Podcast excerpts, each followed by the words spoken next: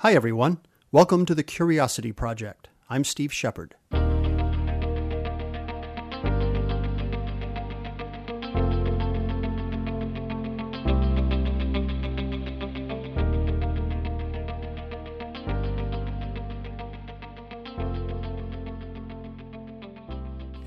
you can start anytime you want.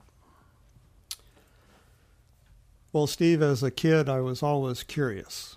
Uh, I was one of those kids that took stuff apart to figure out how it worked. Uh, sometimes it didn't always go back together again, but Did you have parts left over? always. Yeah. yeah. Okay. Uh, but I always wanted to know how things worked. And uh, I think that was part of the reason why I wanted to get into engineering. That was why I, I chose that for a college and then a uh, career. Um, and what I found, uh, I've always been curious, want to know how things work. Uh, there's a great uh, show on the Science Channel, um, How Things Are Made. Fantastic. You, you not only see how they work, but how they actually get put together. And uh, I, I love that show. I put it on in the background. Let me interrupt you because I know from when you and I first met, when, when you were a fire protection engineer working for an insurance company, and I was and I was teaching you diving, um, you got to go to some really cool places to see how things are made. For example, Oh, a uh, an aluminum soft drink can starts as just a small disc of aluminum, and it just gets punched and extruded, and uh, with absolutely no waste, turns into a can at the end, and uh, then a lid gets put on it, and you know, just things like that uh, was fantastic. How a newspaper is printed and collated. Um, how an airplane is put together, how a, a car body is painted, um, I remember you telling me when you, you got to go or had to go as part of your job inspect the maintenance hangar at San Francisco Airport where you had to what you were really inspecting were the foam cannons that are used to put out you know a major conflagration if a plane were to catch fire. Yeah, if there was a fuel fire under the plane, they had put a new system in, invited everybody from our office to go out and uh, watch the full scale testing of it. And United provided a uh, a 737 that was parked in there and make sure the cannons were properly aimed and and that was uh, that was fascinating. I seem to remember it was loud. Uh, yeah, and it and it and it buried the plane. I remember it was in a remarkably short amount of time. Well, it, it foamed under the wings, and that was the uh, objective.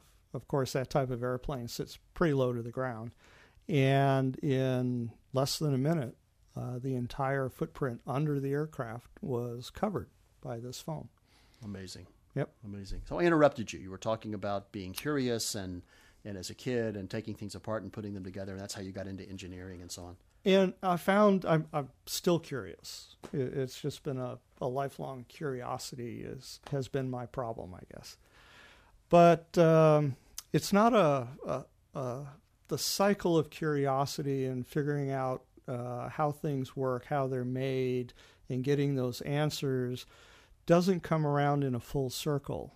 It actually I view it more as a spiral. As you come around back to 360 degrees, you're a little further out because now you have more questions.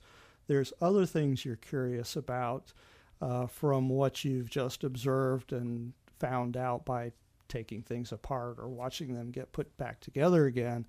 And that starts another 360 degree circle that as it completes its uh, complete evolution. You're now another step out because now you have other different questions.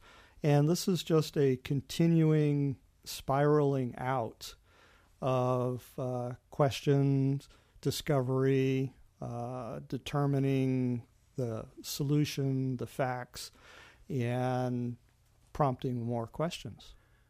So, how do we get people to do this? By, by what I mean by that question, which wasn't very clear, is how do we get people to be curious? How do we get people to engage in that expanding cycle of insight that you're talking about? That spiral that keeps getting bigger and bigger as we expand our universe of knowledge and insight. And Well, awareness? I I think growing up, I had uh, adults in my life, whether they were family members or teachers uh, or people in the community, that encouraged me to go out and find out things, discover things. Um, back in the day, uh, I there wasn't a lot of TV, there wasn't computers, you couldn't go online and browse. So you go down to the library and you just pull a book off the shelf, and maybe one week it might be a volume of an encyclopedia or um, you know a fictional book or a nonfiction book or whatever it was, and you you pour through it. Um, nowadays, you can pull out your iPhone and go to Wikipedia and just put a subject in and, and read about it, and then there'll be links to other things, and you'll go off on a tangent.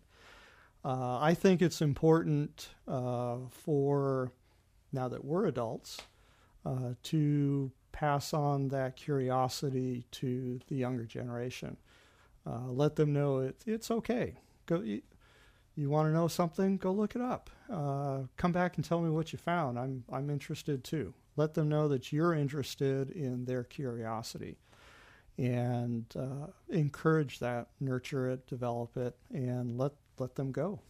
My favorite, uh, my favorite book from the from the encyclopedias was the the volume that had the clear acetate pages with all of the various systems of the human body that you could overlay one on top of the other to see the whole, Mhm. you know, to see the whole creature. I thought that was that was really really really really cool. Thank you, Pete. You're welcome, Steve.